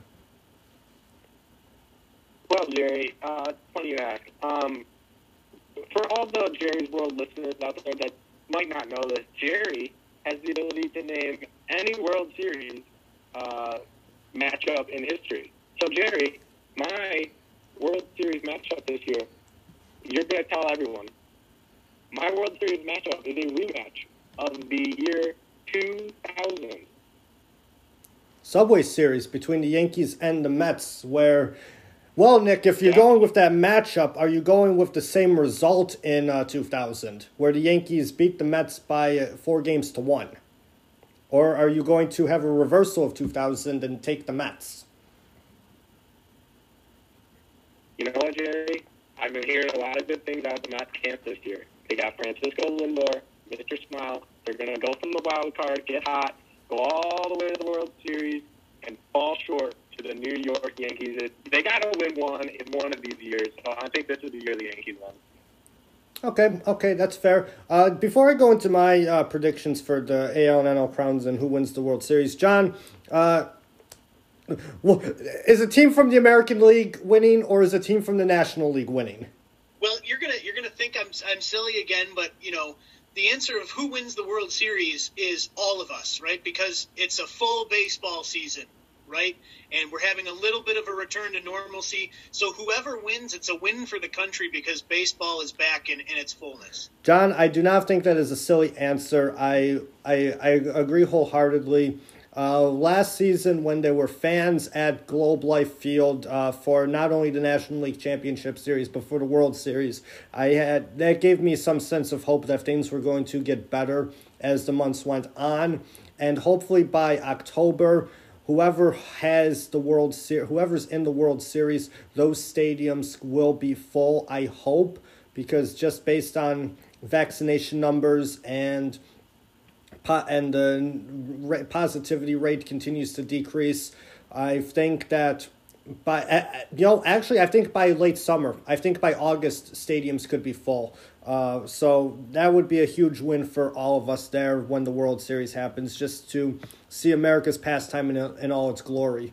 And uh, Nick, know, I'm going to talk, you know, with Nick taking the Mets in the World Series, I just want to bring up something that happened in the 2015 World Series uh, when the Mets last made an appearance there. Uh, when Billy Joel was in a, in attendance, they ended up like singing Piano Man at the bottom of the eighth inning. Uh, I don't know if you guys remember that, but uh, I hope something like that could happen if the Mets make the if the Mets do make the World Series, or you know whatever local if a musician you know comes out, they can just sing a song, just so I don't have to hear Joe Buck and whoever calls the game with him for a half inning or or whatever. Because as much as Buck does a good job, I I get sick of hearing his voice once in a while. about Jerry Seinfeld? Do you think he would make an appearance or something? Jerry Seinfeld. I mean. he mean, should do like a comedy skit innings. He should do a com- him and Billy Crystal should do a comedy skit Okay. together if there's What a is Subway with series. these people? Um, but in terms of my predictions for who takes the N- AL and NL crown and wins the World Series, um, it is a baseball team from California that will go to the World Series, but it is not the Dodgers. I think the Padres may actually go to the World Series. Bold. Very bold. I think the Padres. Uh, I think they could. I think they will beat the Dodgers in the NLCS. I think uh, if the if the cards are right, um, you know, and if everything works out, I think they could take the Dodgers in a seven game series, and beat them to go to the World Series. And out of the NL, yeah, I'm gonna be biased here. Uh, the New York Yankees are going to the World Series. They will try. They will make the Fall Classic for the first time in 12 years. Pains me to say that. Very much pains me to say that. I know it doesn't pain John to say for me to to hear that. Um, uh, but yeah, um, I do think that the New York Yankees will finally win the World Series for the first time since 09 uh, in a rematch of the 1998 Fall Classic. Although this time they won't win, uh, they won't clinch the World Series on the road. They'll clinch it at home. Uh, I think they'll beat the Padres in uh, six games in that. And, you know, we can re- revisit that when the time comes. Uh, my last uh, thing that I want to go into, last couple of things are uh, who wins each Cy Young award and uh, what do you think uh, full stadiums will happen or not? Uh, Cy Young for the American League, uh, who do you have, John? Oh, Cy Young for the American League. I'm, I'm glad you asked this because it wasn't on your notes that I had here, but I'm so glad you asked it. I And forgot you're about gonna it. laugh at me. You're gonna laugh at me, but hear me out, right? Okay, I'm hearing you. out. My my dark horse Cy Young for the American lead is Felix Hernandez, right? Bold. Because if if he puts up any type of King Felix numbers for the Orioles, right? yeah. He's got to be in contention for the Cy Young because the Orioles are just that bad that maybe King Felix will give them a little bit of something to hope for, right? So that's my dark horse AL Cy Young, Felix Hernandez. That is very bold. I, I, I see where you're coming from. I mean, King if King Felix puts up any type of any type of good numbers, if he could if he could have an above 500 record and and a sub ERA of uh, an ERA around three and a, if he could have an ERA around three and a half, I feel like you know that would be you know that could pretty much put him in contention for as a dark horse. Uh, just because the Orioles are awful, uh, I I'm not. Yeah, I love it. I'm not gonna lie. I love the dark horse there. I, you know, it intrigues me. It's got me thinking. I'm going to be honest with you, though. I have about a good enough chance of winning the Cy Young as that does happening, right? That- so, so do I, and I can't. Brophy has it, and he's not even in. uh, He has. well, he's a su- he is a su- Do not let Grace hear you say that. No, well, Brophy is Brof isn't pitching in the majors. He's only pitching at, at a D three level right now. Six So foot five, 200 pounds, out of North Tonawanda, undrafted free agent right now. Don't sleep on him. Super senior. super senior. When you say super senior, that just makes it sound awful. But given the situation of the pandemic and everything, Nick, you ta- you taking Brof to win the Cy Young?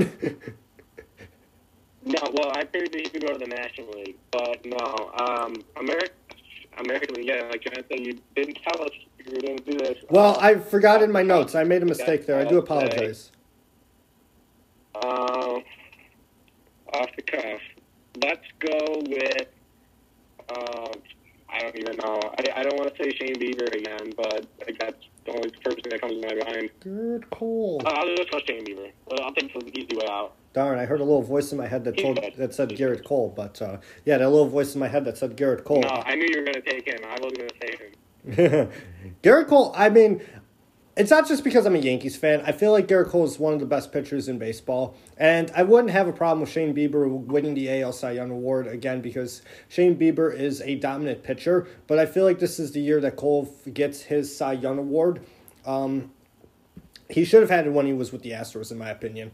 Uh, but I was okay with Verlander having it uh, as well because he just had a great season then, too. But I feel like this is Gerrit Cole's time. And I also this is a bold take here too. Uh, if I I feel like if Gerrit Cole does not win the uh, Cy Young award this season, I feel like it he just may not win one. But that's a bold take there. That is a very bold take. Um, uh, NL Cy Young award winner. Uh, who uh, who do you guys have? Uh, Nick, I'll start with you. Jacob DeGrom. Okay, John. I'm going to go with Scherzer. Max Scherzer. Okay. Okay. It's a good pick. It's a good pick. I'm going to go with Nick on this one. Jacob DeGrom. The only thing that stops Jacob DeGrom from winning the Cy Young. Boo! Don't tell me what to do. Oh, God, it's my show. But honestly, the only thing that stops Jacob DeGrom from winning it is if Jacob DeGrom gets injured, honestly. Um, now that, I mean, he finally is on a team that can contend too, which is nice, you know, nice to see that as well. So, uh, good for uh, hopefully Degrom can uh, you know stay continue his dominance uh, in terms of pitching and take another Cy Young award. Uh, but I wouldn't be I wouldn't have a problem with Scherzer taking it either. Uh, so full stadiums. Last thing I just want to talk about there. Full stadiums. Do they happen eventually? Yes. No. Uh, John, what do you think? Um, ah, full stadiums. Uh, you know, um, it, let me answer it this way: in Tampa Bay, no. but no, I mean, I want to. I want to have full stadiums. I want. I want baseball to be fully open again. I, I don't. I don't think so this season. Right? Maybe next year once we understand vaccine and how long it's going to take and blah blah blah. But maybe maybe not this year. Um, but at least half capacity. I, I would think so. So, but the cool thing is, like, here's the thing. You know, we were talking about the Blue Jays way earlier, right? And playing Yes. at their stadium in Florida. Like if they play there, and that that place only holds like eighty five hundred people, and they're only they're only allowing in like twenty three or twenty four hundred people for spring training. But if they expand it even a little bit for a major league game, you know, you're getting really good sight lines. Really good experience, really good stuff to a major league baseball game. So I'm just a fan of having some people there. Right? Yes. But yeah, Oh yeah, I see where you're coming from there. I mean, yeah, the, the vaccine and the information and everything. You know, it all depends on like what. It all depends on how things continue to go. And yeah, I mean, like you said, I'm I'm just glad in general that fans will be at stadiums for to watch these games. You know, just be part of the experience there. Um, so it's just a matter of like seeing what happens there. But Nick, what about you? Full stadiums this season? Yes or no? Yeah, they they already announced it. Texas is having 100% capacity, like right off the get go. They are all surprisingly required to wear masks. Um, I don't understand why they're. I mean, I know why they're making them wear masks, but like coming out of Texas, it's just weird how they're going to go drastically to 100% right away. Uh, yet still make them wear masks. So, I don't know. I figured they would start at like 25% and no masks, being Texas, but yeah, I, I was surprised I came out right away. Yeah, I mean, Texas, Texas is a weird state in general. I mean, most of the South is, to be honest. Uh, anybody that listens to the podcast, if they even know about this podcast down south, uh, don't you know? Take it for what you want. I, I, I don't care to be honest. Uh, but uh, I I'm I'm not. I was surprised about that uh, with te- with uh, Texas there doing that.